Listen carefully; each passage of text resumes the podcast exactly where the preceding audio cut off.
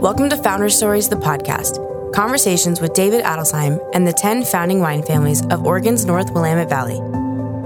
During each episode, David Adelsheim, founder of Adelsheim Vineyard, will sit down with another early pioneer to recount the collaboration and formation of the Willamette Valley wine industry over the last 50 years. Today, David sits down with Myron Redford, founder of Amity Vineyards. Enjoy.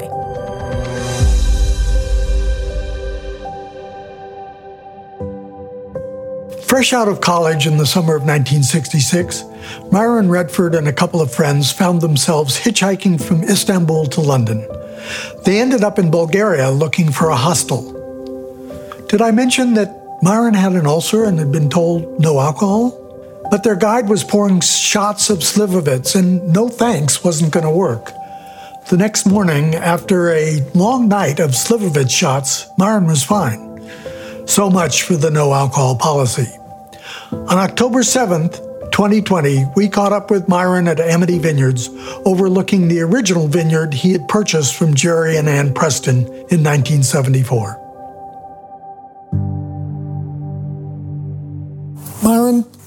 Thanks for opening up the vineyard for us today in the sense of contacting Ryan and kind of agreeing to make this happen. Um, the, the vineyards behind you are some of the original vines that uh, were planted even before you arrived here.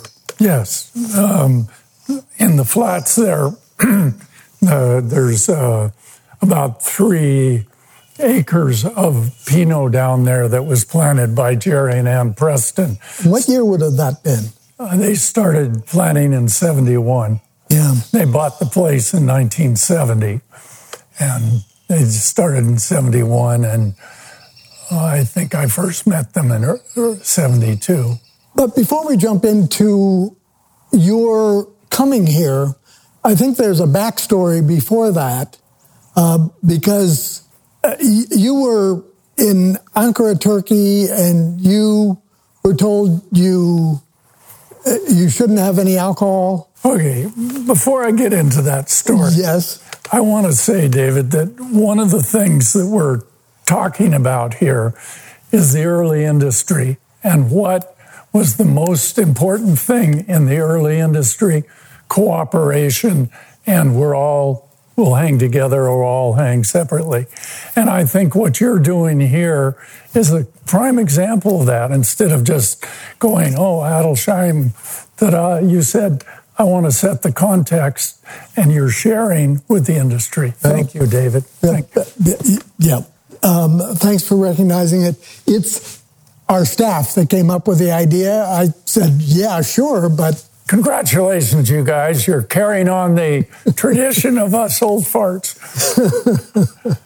so, so we were talking about perhaps um, uh, stomach issues that told uh, that led your doctors to say you shouldn't have alcohol. Right. When I, I was uh, studying at uh, Middle East Technical University in 1966. In Ankara? In Ankara, Turkey. And At what age? Excuse me? What age? Uh, 21. Okay. Turned 21 in July of 66. So I had got an ulcer. So I was on a what was then an ulcer diet, a lot of dairy and stuff. So then my friend uh, George Goodman and Paul Silverman came down from uh, France and uh, Germany, where they'd been studying, and met me, and we were going to hitchhike from Ankara, Turkey, to London, England, together. I won't go into all the details, but the important part is while we were in Bulgaria, we got lost in this town in the evening, and a gentleman put us on a way out of town to try and take us to a tourist camp, but we didn't know that. But anyway. Your Bulgarian wasn't up to speed? No. And in his language, I mean, between the two of us, we spoke French, German, Hebrew, Turkish, and English. None of them worked. Uh, he had about three words of German, so Anyway, so communication wasn't a thing, but in the end, we ended up in a tourist camp and we were so relieved. And he was so relieved that we understood he wasn't trying to rob us that he insisted we have a drink. And as you can imagine, trying to turn down a drink for a Bulgarian who's just done all this for you was impossible. So I drank it. And of course, as soon as I drank one, he went got others and da da da. The importance of this is it showed me that I, the next morning, I, I said, I can drink alcohol. I, I, my ulcer must be cured or so forth. So that started um, my adventure into uh, wine. Um, first, I tried some Bulgarian white wines. Then we went to Romania, tried many different wines. Then up through Yugoslavia and into uh, Vienna, Austria, where George had aunts and cousins. And we went to the Höring, Höringen? Höringen. Höringen. Your German's better than mine. Uh, where you, the little vineyards outside of Austria where they, you go and, and uh, drink the young wine. It's sort of like a white nouveau. They, that, that's got to be a real trial for a person with an ulcer. Yes. by that time, by that time, Dave, I was sure that my ulcer was cured. Or, but uh, um, so anyway, the important thing in terms of my being here in Oregon is that on that trip, um, I fell in love with wine. And in Germany, while we were on the Mosel, um, I got my first experience in terroir, uh, drinking at one Gasthaus, their Tafelwein, table wine, wonderful, 30 kilometers up the Mosel Valley, stopping at another place, garbage. I mean, just, and I said to George, how can the same grape, it's only 30 kilometers away, be good here and bad there? And anyway, that started my search into wine, and it continued. And that was still a number of years before you ended up here in Amity, Oregon. Yes. I mean, you grew up in Seattle area, yes. right? Yes. I was uh, in Seattle, and after the time, and I graduated from Antioch College in '68, and came back to Seattle, and after a while, got a job at the University of Washington I was assistant to the vice provost for academic affairs. And while I was there, um, I started taking trips to the Napa Valley to continue my exploration of wine. And so I was very interested in wine, and my mother was a research librarian, and we were having lunch in the faculty club. And uh, I heard these guys at the next table talking about vinifera wine in Washington State. Well, in uh, 19, uh, was it 69 or 70, 1970, the only wine you could get in the state of Washington in grocery stores was Washington wine. And it makes Nuico seem like Chateau Latour. Um, so I, I, I, just interrupted them and I said, guys, what, what's this? What are you saying? Vinifera wine in Washington State? And they, and they said, yes, yeah, we've been making wine at Associated Vintners for uh, four years. I said, really? And they said, well, come on out. Associated Vintners was founded by a group of university professors, and they started out as an amateur group and ended up um, having to turn commercial because they bought a vineyard and it produced too many grapes. So anyway, um, and and just to finish that story, it became Columbia Winery at some right. point. Yeah. Yes, yeah.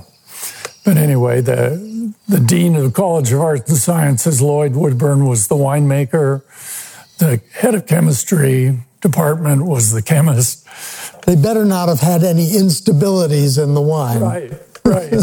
And you didn't want to mess with them legally because the head of the law school So anyway, I ended up, David, I ended up working with them off and on for about two and a half years. And one year, uh, unfortunately, Boeing went down uh, worse than it is now. And uh, I lost my job at the University of Washington. And so I worked for AV almost a full year. And uh, so I began to get the bug, not just for loving wine, but wanting to make it. And that's where it started. By the time I was, uh, um, had been there two years, I started buying dairy tanks to, to do fermentations and stuff. And I was really hooked. And were you, during that time with Associated Vintners, were you involved in the winemaking? Yes. Yes. I, when I arrived in, in, in Oregon in 74, I had a lot of experience in the cellar. I had no experience in the vineyard. So you're in Seattle. As, as, as I've heard from you, you had a piece of property on the Olympic Peninsula in Port, Port Townsend. Townsend. Yes, that's where I was going to plant grapes and put my winery because I had a barn we were going to convert. This is not Port Townsend. You, you know, although the fog is sort of similar to. Well, the clouds have lifted, yeah. so perhaps going yeah. away. Um, no, what basically happened is um, a friend of my mother's gave me a reference to visit Jerry and Ann Preston, who bought Amity Vineyards in 1970, planted it in 1971. This vineyard right here that we were talking about earlier. Uh, to make a long story short, uh, Jerry and Ann got divorced, had to sell the vineyard. So when I came here in 73, they weren't here. I didn't know how I was going to get my grape plants that I had bought from Jerry for Port Townsend. Then he calls me several months later and says, Hey, your grape plants are here. When are you going to pick them up? And I said, Okay, I'll come down and pick them up. And we came down, and that was uh, happened to be the time on the weekend that the North, what were they called? The North Willamette Valley. The, no, it was the Oregon Viticultural Development Committee. Oregon Development Committee invited Ralph Kunkee up from uh, UC Davis to talk about sterile bottling of German white wines. And the whole industry was there. I mean, everybody. I mean, the whole industry could fit in this room. because, and so I got, I was just, here I was, this young kid, maybe 23, um, 24, and I'm in this room with all the founders of this industry. And then after we, the lecture, we went out and drank, and then we went drank a little more, became more friends, and and uh, the next morning, we went around and compared hangovers with Charles Coury, and uh, um, I can't remember, I think, well, maybe Erath. I was just in this wonderful experience of, of seeing the whole industry at one time. And it really uh, made an impression uh, when we got back to the vineyard to pick up the grape plants. Um, three Mercedes pulled up, black Mercedes. Every every guy that got out was named Paul. That just blew my mind. And so I was digging up the plants, and Jerry's talking to them, and I said, Jerry, you told me you'd sold the vineyard. He said, Well, the sale fell through. I said, Oh, well, uh, could I make you an offer? He said, Well, I didn't think you had the capacity, and without going into all the gruesome details of uh, banking at that time. And, or lack thereof. What? Or lack thereof. A lack thereof. You yeah. know, they didn't loan on out of state property. They didn't loan if the security wasn't in their county. So, my mother, without me asking her, this is very important because my mother was a depression child. Uh, no credit card until she couldn't rent a car when she was in her 70s. she just said, Myron, okay, I'll mortgage the house. My God, Mom, you're going to do that? She said, Yeah. So we um, got the money from the mortgage, and myself and my partner at the time, Janice Checkham, Czechia, moved here in May of 1974. Um, uh, I had $10,000 that my brother, who had, had died in 73, had left to me and this property, and I built that winery behind you there uh, in 1976 for $15,000, uh, plus the winery equipment that I had with it. And nobody could believe it because even back then it was astounding.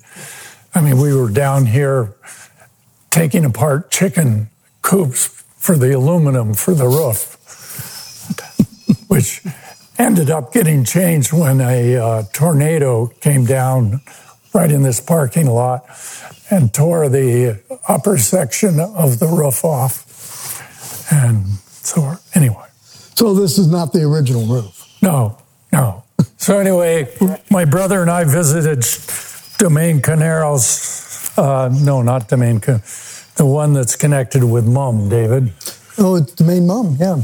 Yeah. Yeah. And we were watching and the degorging process was going on. And Steve says, Myron, look at that. They put the bottles on their head, they get all the sediment, and then they open the thick crown and it just goes out. He says, We're going to do that with all our wines. He says, Because, you know, we're trying to impress the girls when they come by and we take out our beautiful old wines and the sediment gets there and they go, Hey, good night. So, anyway, so I've stored my wine on a cork ever since, and this is the process.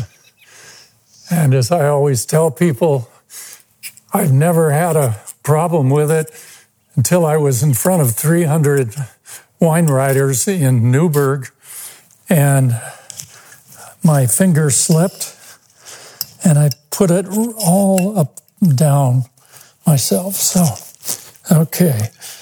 This, by the way, is uh, the first bottle of Gamay I ever made, which is the first Gamay in. Probably in the U.S. Yes, true Gamay. Nice. There we go. And you didn't get it on your pants. Yeah. So let's see, David. This is from 1988. 1988 Gamay Noir. Gamay Noir.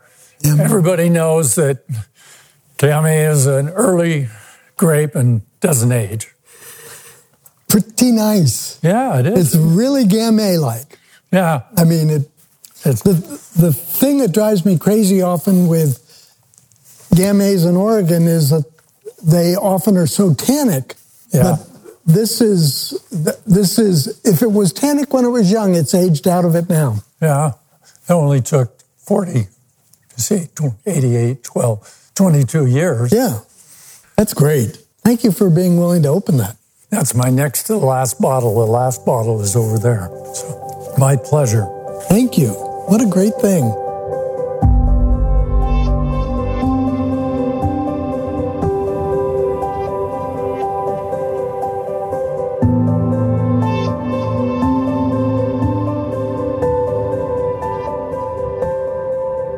Uh, this is really part of a story of there's a, a central story about the wine industry that has to do with particularly Pinot Noir. Mm-hmm. Also has to do with, with several white grapes, mm-hmm. certainly Chardonnay originally, and then Pinot Gris, and then a number of other white grapes, and now back to Chardonnay. You weren't content with just a variety or a couple of varieties. I mean, you you went first in the direction of Nouveau, and then when Gamay became available, you went in that direction. Yes. So, what was your thinking on that? I don't know. A lot of it probably was just, oh, that tastes good, let's try that. Um, but back in those days, everybody told us that Gewürztraminer was a very early ripening grape, which is nonsense. Um, so I decided to we had a little bit of Gewurz here, and and people had a lot out there and offered it. And uh, so we we already had Riesling here. We had Chardonnay here, um, Riesling, Chardonnay, Pinot Noir. We had Cabernet. We had that was Jerry's planting. Yeah, Jerry planted a phenological block. You had one at your vineyard also. So um, we had an acre of 30 varietals, five, six plants each. But on Cabernet, he had done a larger planting, a row and a half, and so forth. And then up up the road, the guy that was living there uh, had got wanted Cabernet, and so I got his grapes. So we made my brother Steve was with me from uh, 78 until about 81 and his love was Cabernet, so he made Cabernet under his Redford Cellars label. And uh, then when he left, I made one Cabernet under the Amity label. And then the the next uh, grape initiative was the Gamay. Um, in 1987, OSU released the French clones, and uh, I'd been on the panel evaluating the wines from the different clones uh, because everybody, you know, French, oh, yeah, we want that. Yes, it's French. And as we found out, several of the clones were not particularly appropriate. And some people think the ones that we chose are a little heavy bearing and so forth. You mentioned that. Anyway, uh, so that's the wine that I have here, and that's Gamay. And then I was um, I was always a bit of an iconoclast, and I decided, I think it was in '88, about the same time as this, that I wasn't going to use any new oak anymore. Because I felt that back then people were over oaking their wines, and at the same time, I said, you know, I don't, I don't want to have these Chardonnay with all that oak in it. So I drafted all the Chardonnay over to Pinot Blanc here. Now, you and uh, John Paul at Cameron and Ponzi. Well, they have it now, so maybe yeah. they had it that early. I don't know. Yeah. Anyway, you were all the early pioneers, but I formed a uh, Pinot Noir promotion group. Pinot Blanc? Pinot Blanc, thank you. uh, I remember our slogan was Blancs have more fun.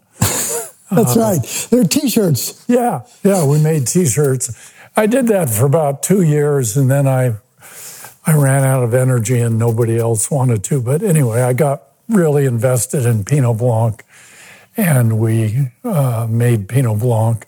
And then in 2006 or seven, uh, Liz Dodd and not Liz Dodd, uh, Liz. Uh,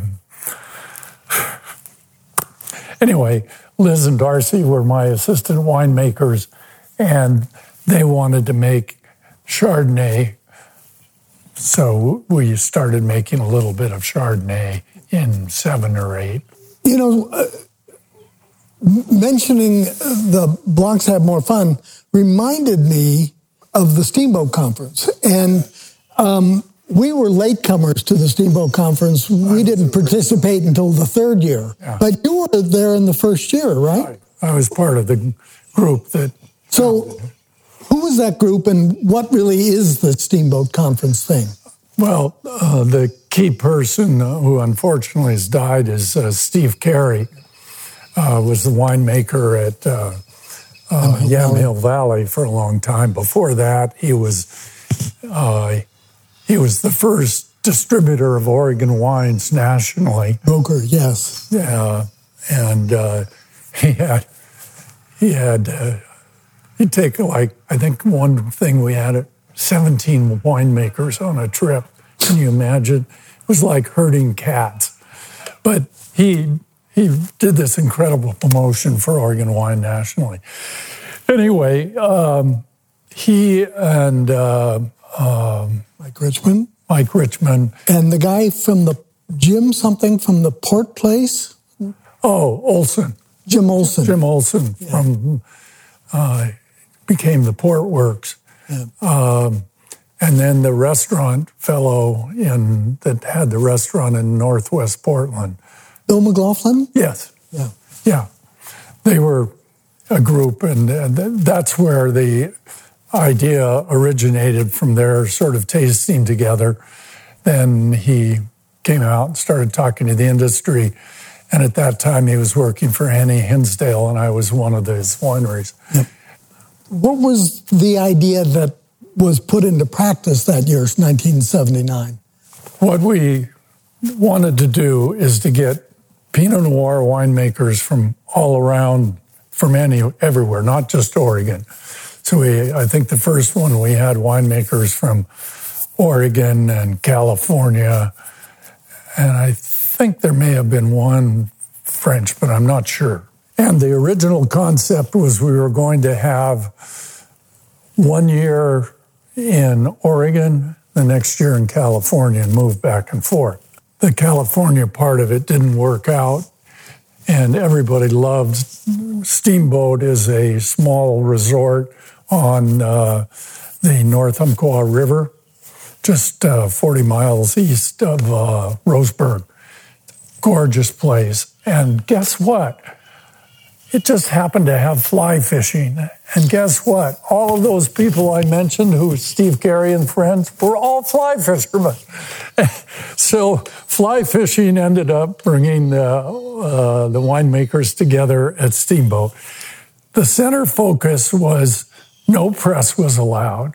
And it was sort of like an AA meeting in the sense that everybody could confess their sins. And people were encouraged to bring bad wine because the, the thing wasn't to have a beauty contest, it was to learn how to make better Pinot Noir. And I remember the year that the Californians came up and introduced the concept of adding acid to Pinot Noir in the fermenter. Before this, California and, and Oregon were letting the grapes hang to get the ripeness. And then when they went through malolactic, the pHs were so high that the wines looked like this, and they were, and all of us Oregon purists adding acid. Now everybody does, except me. I I got my grapes from cool sites, and so I only added acid I think, once in 40 years. Wow. And I know you and I were on a panel in uh, the LCBO had a uh, Pinot liquor control board in Ontario. Yeah, you you got up and talked about how you make Pinot, and then I got up and I said, said the opposite. Basically, yeah. I mean, our two approaches were, and it, it, it highlighted the diversity of approaches to Pinot Noir that exists in the state. And it also highlighted that the source, the locations where you get your grapes from, also influence how you make the wine. The Steamboat Conference, in many ways, is, I, I think, contributed two, two important ingredients to the industry. One was the collaboration once people started finding out about this, that it was this opportunity to learn, they wanted to be part of it. And, and virtually every American winemaker who's known for Pinot went through Steamboat at one point or another. Yeah. That was expanded in 1987 when the French started coming to IPNC, the International Pinot Noir Celebration, mm-hmm. and we, they were invited to Steamboat the week before that. Mm-hmm. And many of them came, and that expanded the Steamboat Conference from just being Oregon and California to being quite international. People from New Zealand, from Canada, from yeah. pretty much everywhere. Interesting point uh, on uh, in terms of my influence in the industry. I was the one that uh, told Larry McKenna, who was a winemaker in, uh, in Mar- Martinborough uh, about this conference and told him he should get his ass up to the steamboat. And Larry came up and then encouraged some of his colleagues to come. And the outgrowth of that is the Southern Hemisphere Steamboat Conference, which I attended once. Yeah. Have you attended? Yeah, I did once also. Yeah. No, and uh, I mean there there there are outposts of steamboat in Australia and two different places in New Zealand Oh. that alternate them at Right. this point. But the steamboat conference is still going on in in, in steamboat Yes. as well every summer, and uh, probably now close to a third generation of Hmm. winemakers are going through this Yes. learning techniques, but just as importantly, learning what it means to be a Pinot Noir maker in Oregon or in the US and the collaboration that is encouraged uh, in that universe. Yeah, yeah.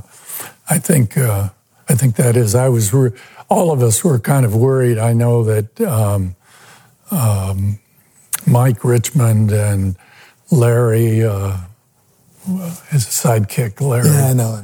Any, anyway, several of the early people from the uh, industry came to the first conference after Stephen Cary had died and uh, sort of wanted to make sure that the youngins were uh, felt comfortable going on, and they took it over and have been running it, Yeah. which is wonderful. Yeah, yeah. No, it's pretty cool. So we got you to buying this vineyard Yeah, and even building this winery this winery. or this barn, as everybody refers to it. What were those early years of being industry like? Who were your friends in the industry? When we first came here, as you know, I think there were 10 wineries in 76 when I got my bond, 10 in the state. Several of those were fruit and berry wineries, and there were two. Uh, so it was a very small community. And um, Dick Ponzi and I were both uh, cheapskates, and we respected the need to economize. So we started sharing equipment. Yes. And I had a 1952 Ford pickup. And I had to, I remember I driving from here to Ponzi's, which is about 40 miles. Over at least one mountain. Yeah, I never went over uh, Bald Peak when I was carrying, because we had a labeler that we were sharing, and it was top heavy. And uh, it fell out of the pickup once. But anyway, uh, Dick and I shared the equipment. He'd pick it up, I'd pick it up. Then we bought a filter together and did that. So I had a lot of interaction with uh, Dick and Nancy and the two girls um, and Michel.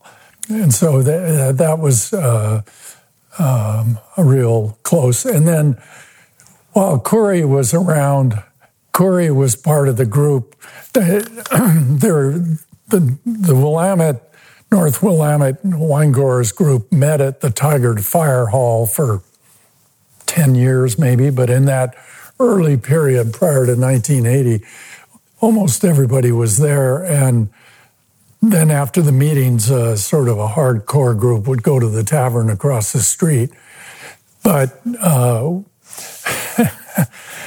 interesting thing, I think it was probably 1980 or maybe we all cheered because it was the first time that the wine group could drink Oregon wine at a meeting. Because prior to that, Ponzi, uh, Lett, uh, Coury, Erath, they, they made they had such small amounts of wine that being able to buy a bottle from them was a big deal, and they weren't about to come and give it away to their colleagues when they were trying to do it. So we were always drinking California jug wine.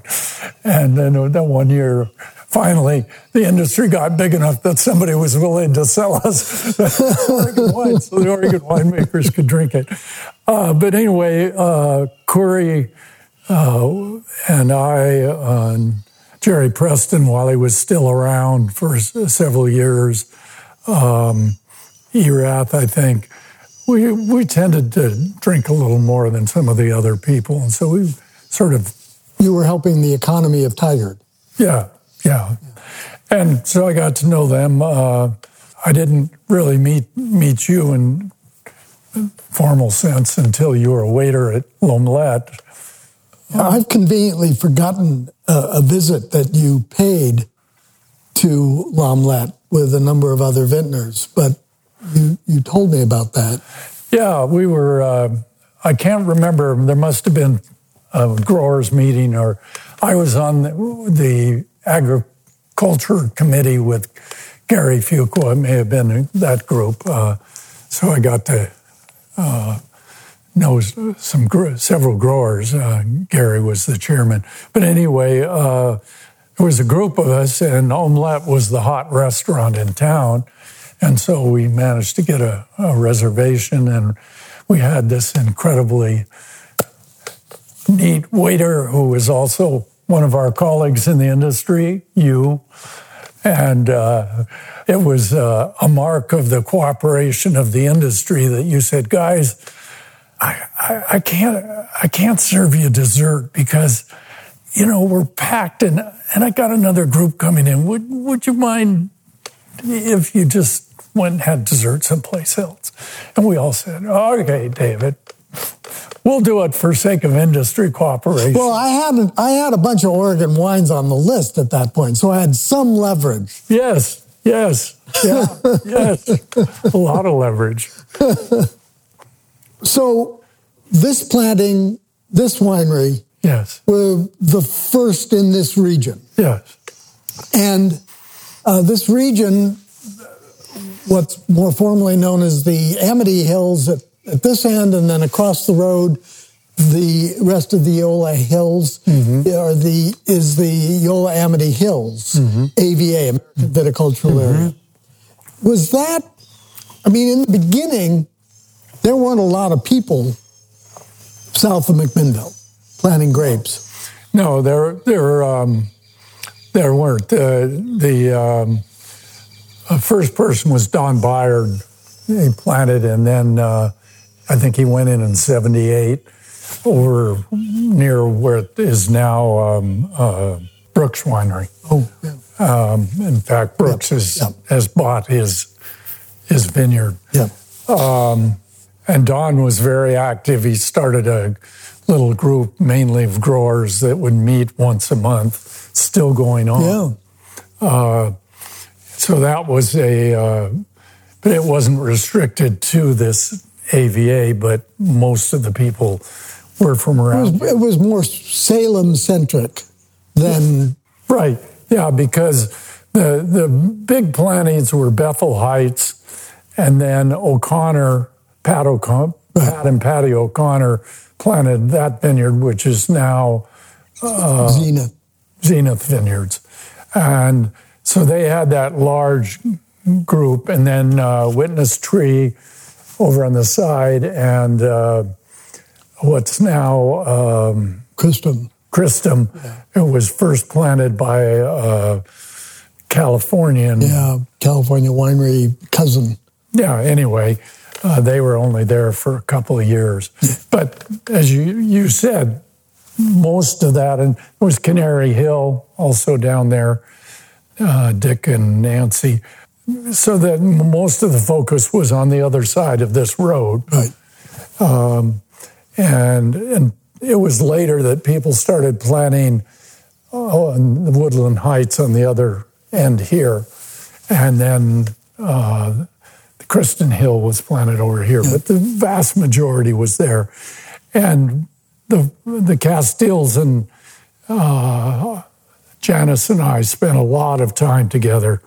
Um, and then Vicki and I, we were very close because Marilyn and Ted Casteel both were at the University of Washington at the same time I was working there. Ted, Marilyn was in the student activities department. I thought she was in the dean's office. But anyway, it, anyway, yeah. And, and, then Terry was the head of some students' organization, and and I was regarded as the enemy, the administrative spy. But uh, when we came down here, we spent a lot of time together And I think I sort of helped mentor them because I had more experience in winemaking. Of course, Ted became an incredible uh, grower. Terry became a good winemaker, and his son is now there. But they, we that was a north-south coalition. Don, uh, yeah. You know that reminds me. You said earlier that you had the experience at AV making wine, and so you arrived with a certain confidence in winemaking. Yeah. But not necessarily in grape growing. How did you acquire expertise in the field of viticulture? Well, I think, like most of my colleagues in the industry, we learned by making mistakes. And when you thought you'd made every mistake you could make, there was always a new one that showed up. I uh, have a vivid memory, David. We had a D2 cat that Jerry had uh, that we used for farming. And uh, back then, you had a pony motor, and you had to get the pony motor gasoline started, and then that motor turned over the diesel and I still remember being out there in the field and trying to push that damn clutch and get this and cursing to high hell. uh, but I got it going, and my brother, who had always been kind of mechanically oriented, when he heard that I was down here working and working on equipment and getting things to run, he was flabbergasted. That, that there was any any any level of success at all. You mean? Well, we we had grapes. we had grapes, uh, and uh, yeah, we uh, we got the job done finally. Yeah, I mean, when we arrived, it was May, right? The vineyard hadn't been pruned. so, how did it get pruned? Me and Janice, we pruned it. Following what? Jerry, Jerry Preston came over and helped us. He was our major tutor. You'll love this, David. So Jerry comes over. I think we'd been here two, maybe three weeks. He comes over and says, "Hi, Myron. What what's going on? I noticed the vineyard isn't pruned yet." And I said, Jerry, it's raining like hell out there. I'm waiting for the rain to stop. Jerry, Jerry was laughing so hard. you dumb, dumbass. You usually prune your vineyard when it's snowing or raining in the winter, not in the middle of May. get yourself some rain gear and get your ass out there. and uh, I wouldn't say some of my fondest memories, but some of my most vivid memories are kneeling next to a grape plant in the mud with the rain coming down.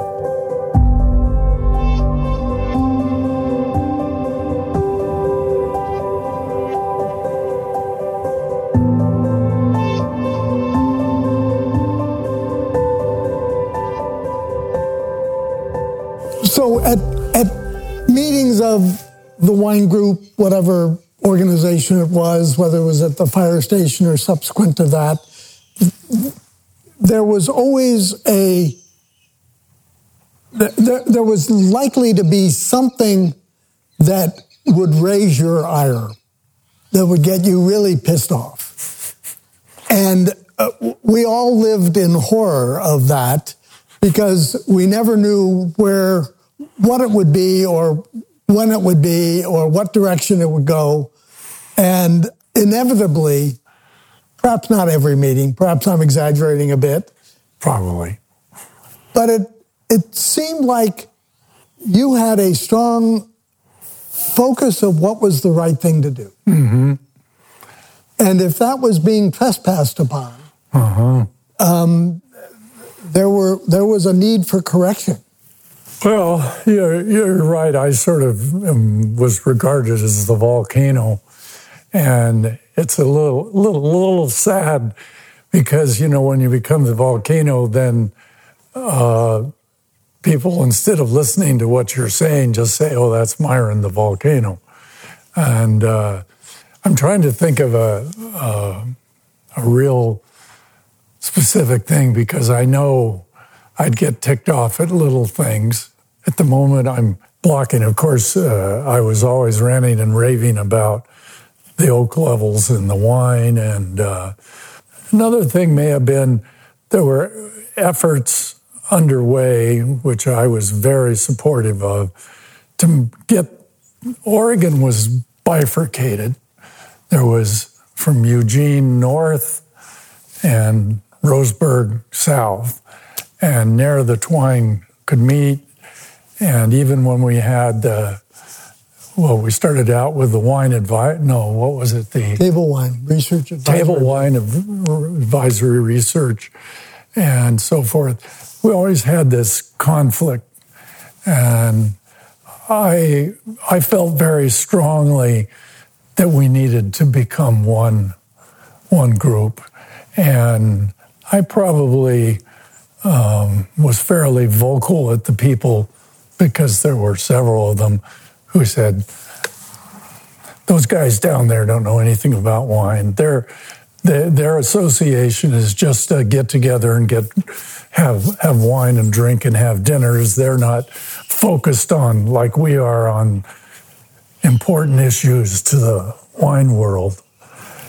Uh, and is, some of them were very condescending. So that was something that I spoke up about when, um, and then when I was on the wine advisory board after we had formed a united thing and so forth, I was very vocal with my colleagues from the South when uh, they were being short sighted, that I felt they were being short sighted and not they were sacrificing things that were good for the overall state because it wasn't beneficial enough to them. And I got in some fairly strong arguments about that. But yeah, you know, I'm I'm kind of a volatile guy, and uh, I tend to get emotional about things and sound off.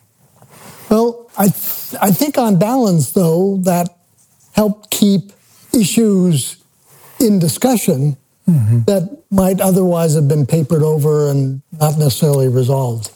Well, I hope so. I, you know, I I was a very active member of the wine community. I can't remember when I first got on the. Well, I was with Gary Fuqua on the Agricultural Research Committee, which in the early years we were all focused on improving how do we improve grape growing and and things. And we were working with OSU, and I uh, was part of uh, Barney's Barney Watson, the OSU wine uh, advisor at that time. His uh, winemaker group that tasted his experimental wines and gave him feedback. And Barney and I are really good friends.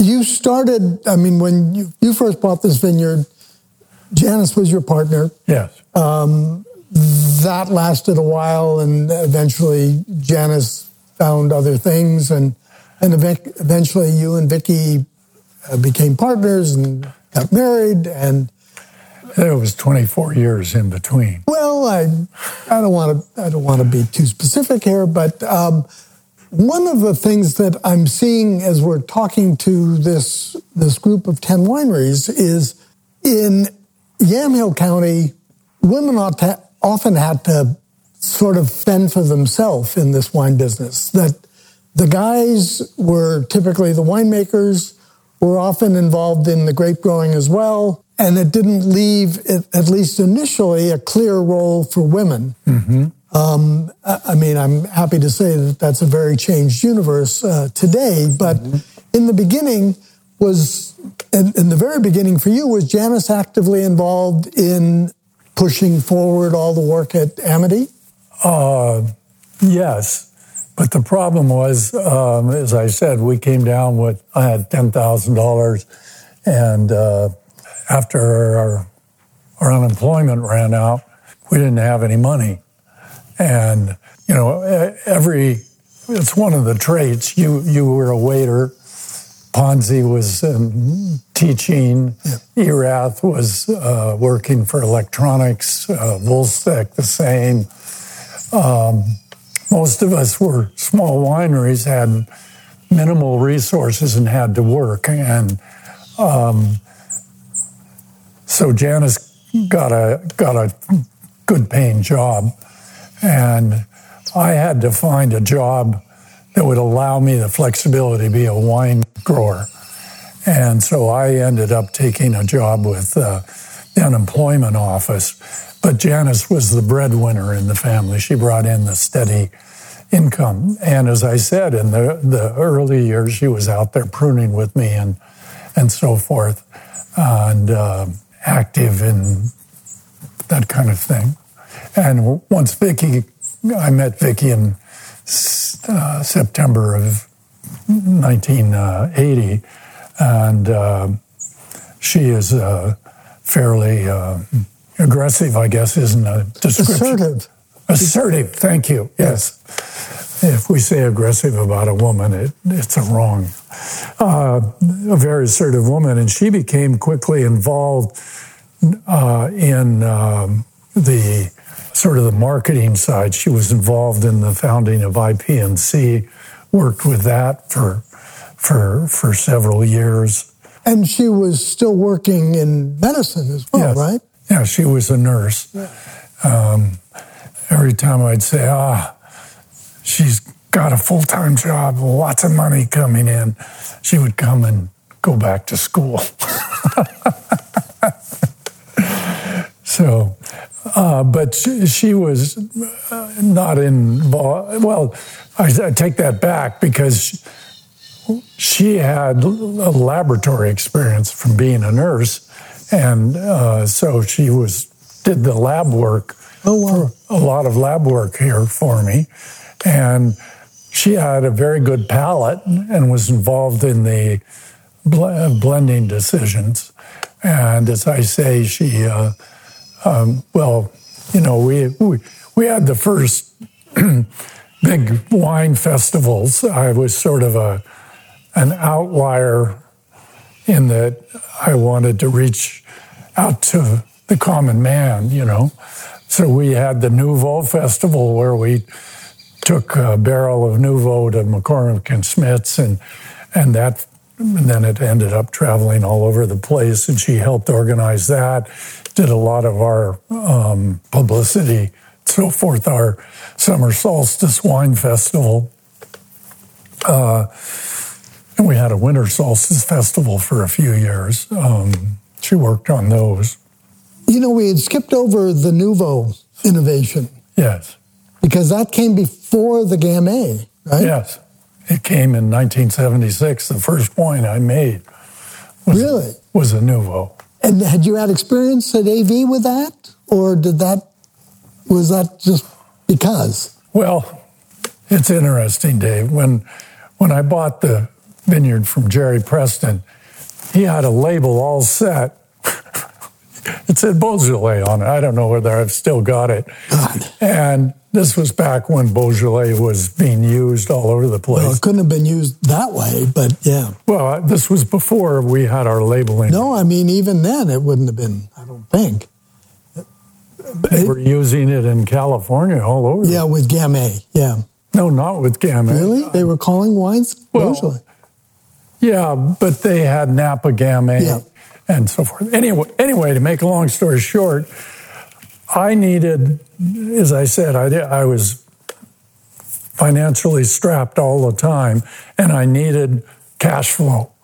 And so I said, if we make a wine that we can release in November, we can have sales immediately and get cash. And so I was focused on that. And the grapes that were in this vineyard were labeled Gamay Beaujolais. You, you know the yeah, yeah, yeah. this. It's the upright clone of Pinot. Right. but uh, there's uh, uh, Rex Hill made a uh, a Gamay because one of the growers that I sold cuttings to thought that the upright clone was Beaujolais, so it was Gamay and so forth. But uh, that's why I, that's why, how I got into it. Uh, was a, uh, and it must have worked. It did. It did. It also, I got to tell you this. I uh, the uh, want a little more wine? Go pour yourself. Um, I think I've told you this that uh, that which arose by any other name will smell as sweet, but it won't get the same amount of money. I made Nouveau, and it was a nice, fresh wine, and I could have brought a bottle of Nouveau, and it holds up. But it was regarded like the French Nouveau that it was drinking it after Christmas was sort of past its time. Past its time, and uh, as my production of it got a little higher, it took longer to sell and, and so forth. My friend Jim Bernau, I don't know how Willamette many. Willamette Valley Vineyards. What? Willamette Valley Vineyards. Willamette Valley Vineyards released a whole cluster Pinot Noir. Exactly the same thing that I was doing with Nouveau. I think the highest price my Nouveau ever got to was 12 bucks. It was mainly around 10. He came out with whole cluster Pinot Noir at 20 or $22 a bottle, sold like hotcakes. You know, he'd sell out of it.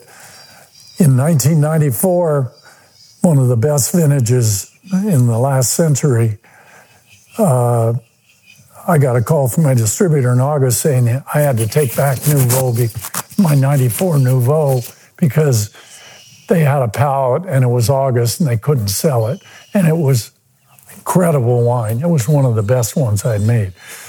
But if you rename it. Yeah, if I had, I just stopped making it. I said, if so, and I had Gamay by then, and but I didn't.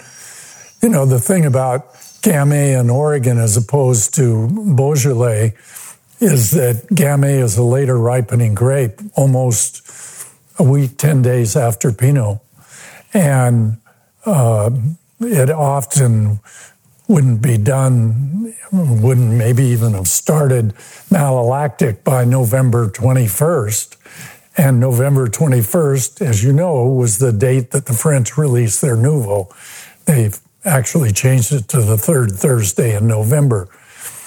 If you didn't have your Nouveau out in the market on that day with the stuff, you were you lost a third to a half your sales. And so I could when I when Gamay came along, I didn't want to do it because I was still making Nouveau and I didn't want two Nouveaux. And secondly, the style of Beaujolais I like the most is Beaujolais Village. Um, I, I, I, tend to think that some of the Grand Crus in Beaujolais are sort of trying to make Pinot Noir using Gamay. And I like Gamay for a luscious, easy drinking wine. I, I remember one of the things you asked me that we hadn't covered, and I wanted to cover it because I want to talk about my friend's winery, is you said, why did I keep going back to Turkey after, uh, after I was there in 66? And the simple answer is I had good friends there. But it later became uh, intertwined with the Turkish wine industry.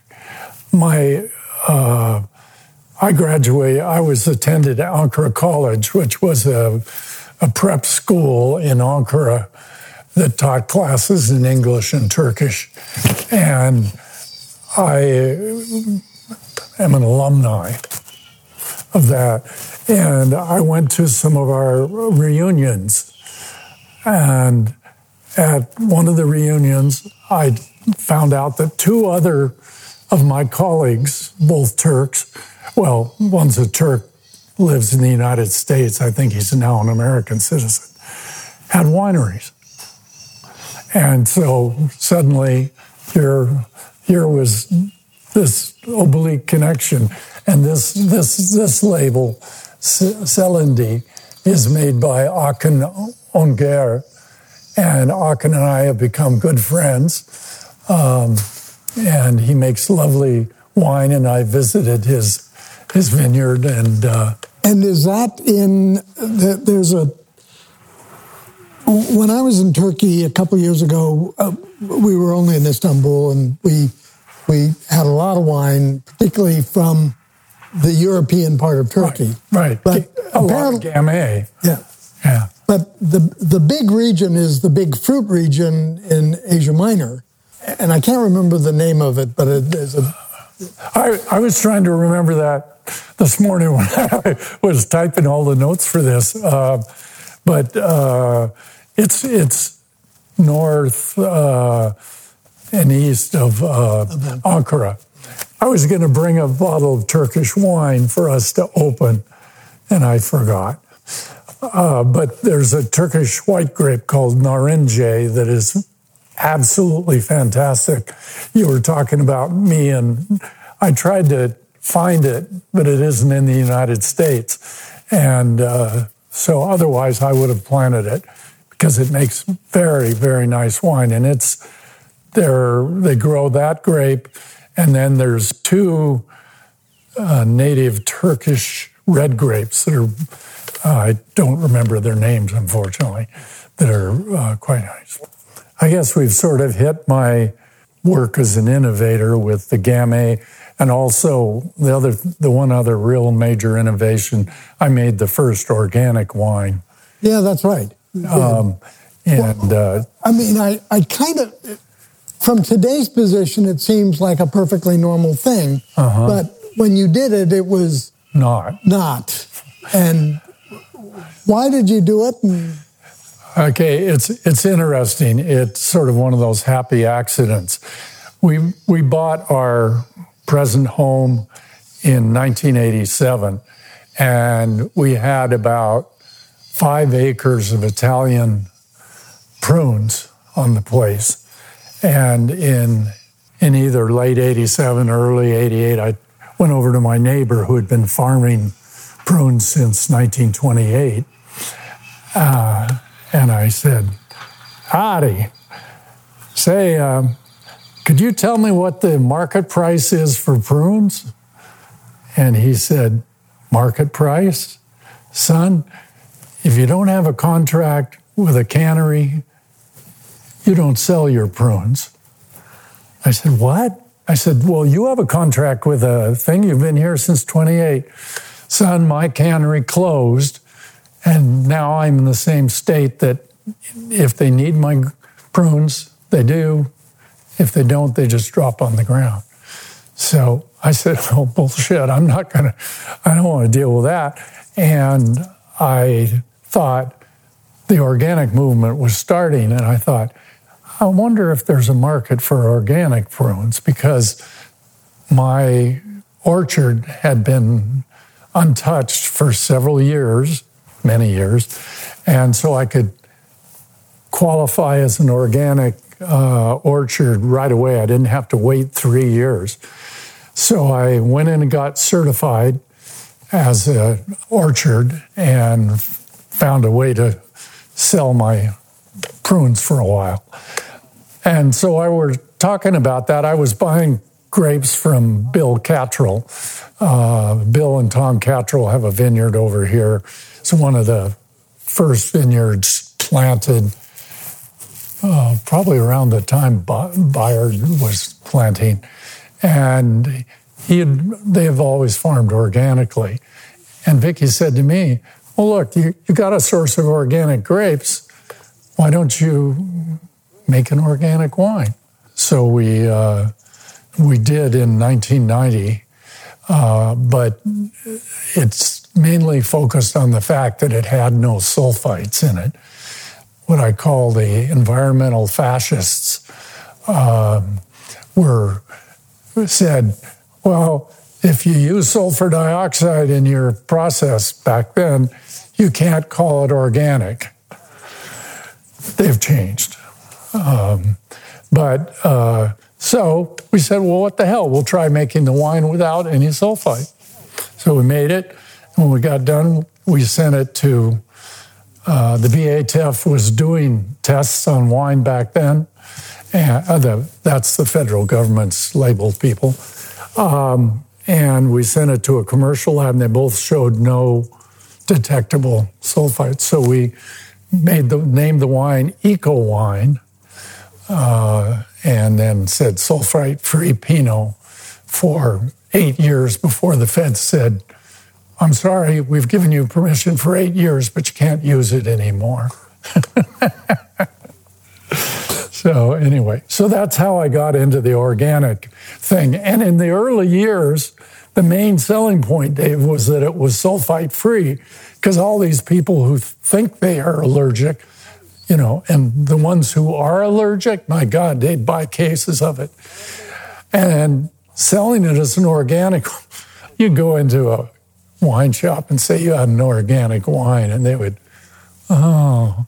And I remember when we were getting ready to release that wine, I and a bunch of friends went out and got every organic wine we could find some of them were, you know, you pick up the bottle and there was clouds of, you know, the, I don't think one of them was drinkable. And I'm pretty liberal in what I'll drink if, if the occasion. So it was, it was horrendous. And uh, now organic is chic and long, long journey. Yeah. But you were the first to do that. Mm-hmm.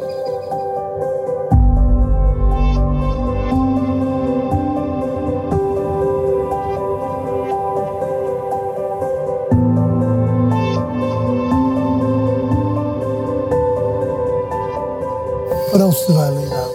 Oh, my innovations. That was one. Yeah, the organic wine was one. Gamay yep. was another. But one of the most interesting ones is uh, I was responsible for uh, floating lids becoming uh, available in the industry. I JV Northwest, you remember them? Yep. They uh, were bandsaw comp. Uh, originally, it was another company.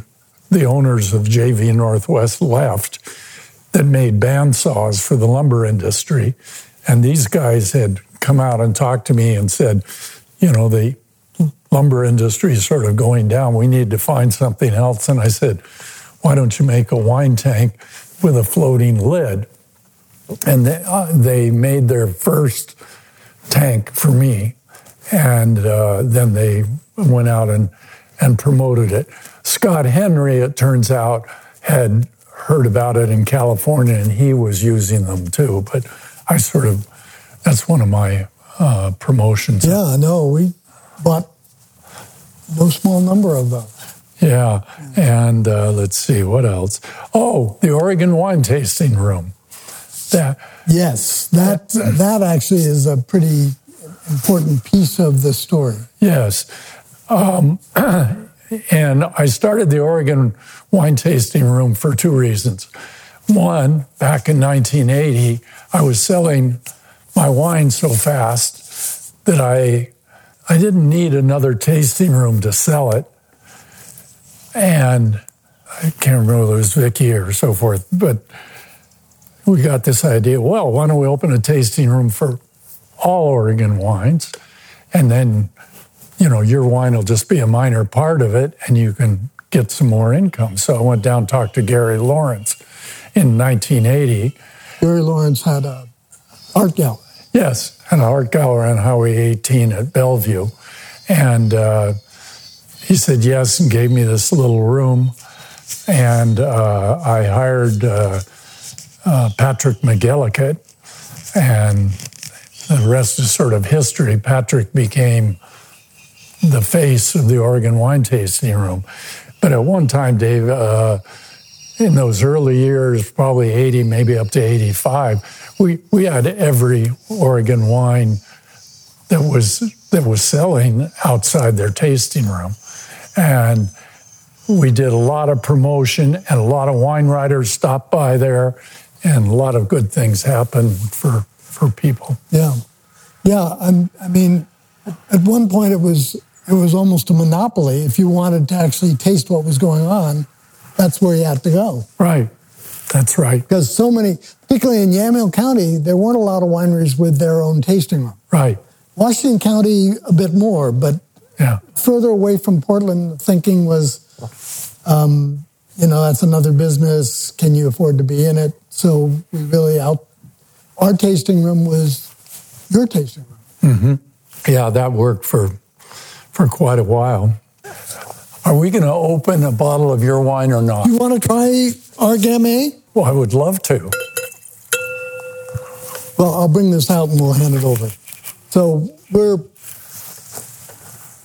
Do you want to? So you you made the first Gamay. I mean, yeah. I was responsible for those plants coming into the country. Yes. But we never, other than just the little clonal block, we never really did much, and that always went into our Pinot. Yeah. But one year in 2007, we made a Gamay Noir. I don't remember it being great, but if you would open that, I think we should okay. try it. Got it. Nice. Okay. I've different. been shaking this up for two days, so who knows? It's a little different color.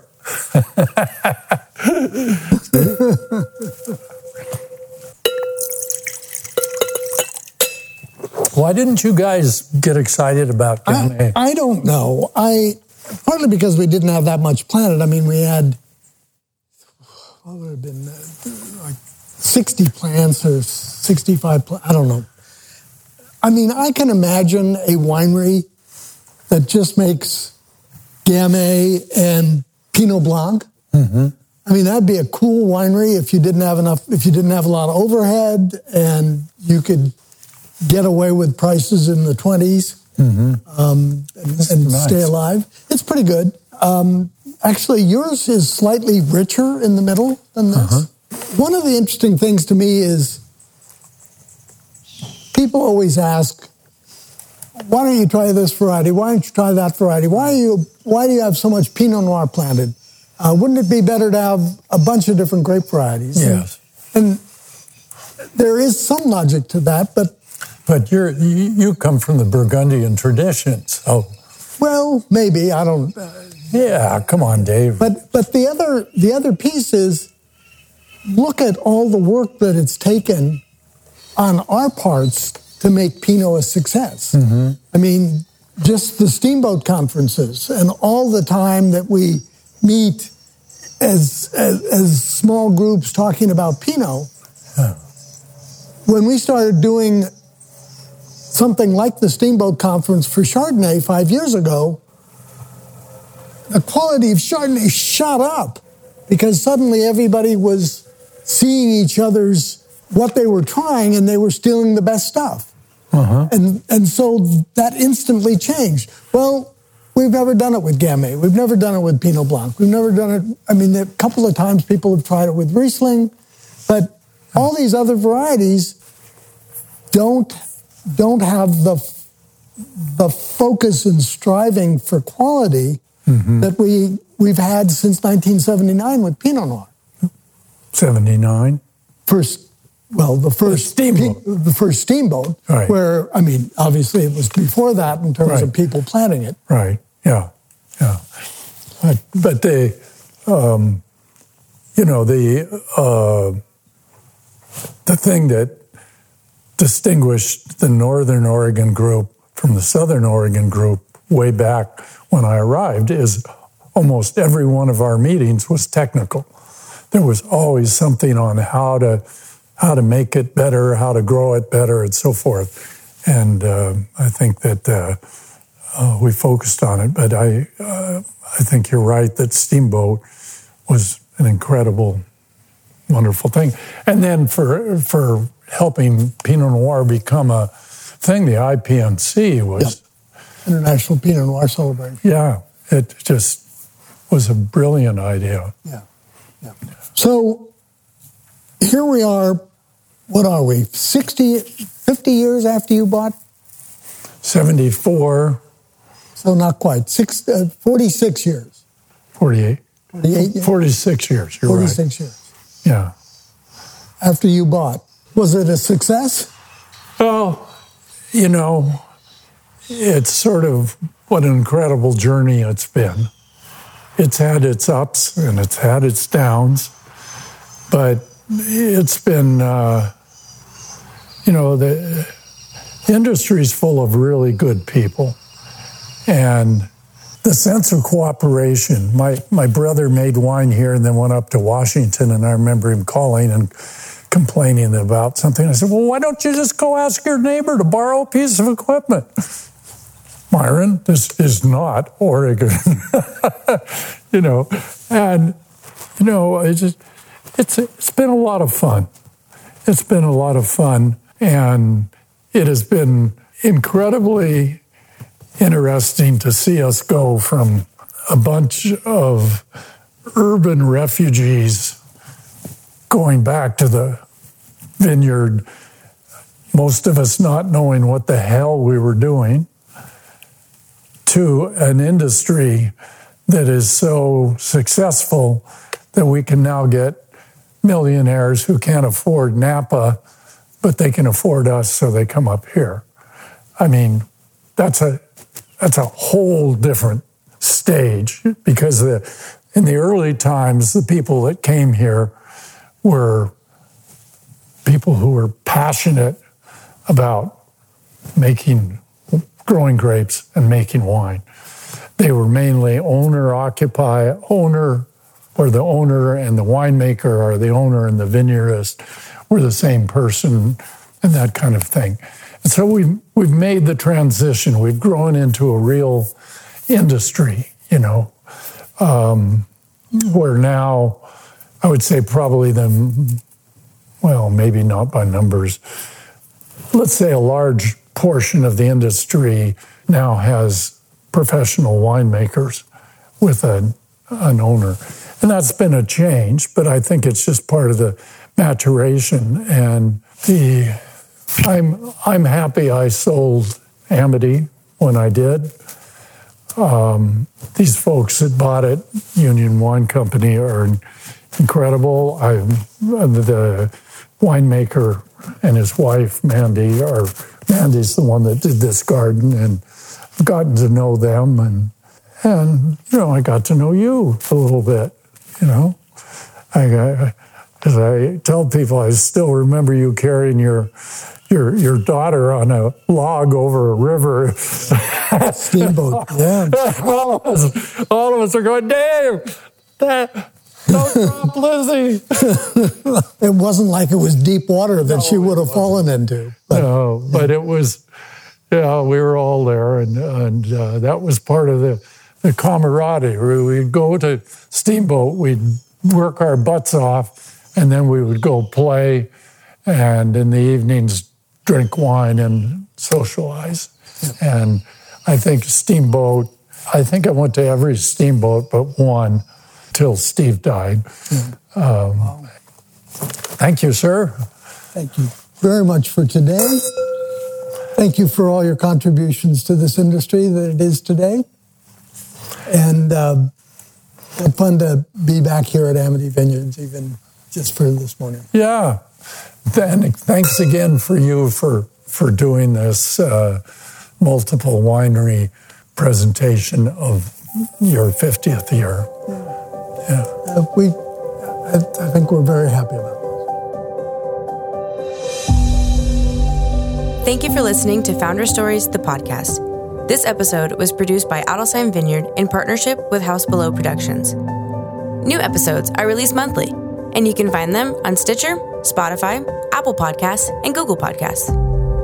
Visit our website, adelsheim.com slash 50 years to watch full interviews of David Adelsheim with the other founders of the Willamette Valley wine industry. And join us as we pay homage to half a century of lofty dreams, pioneering spirits, and world-class wine.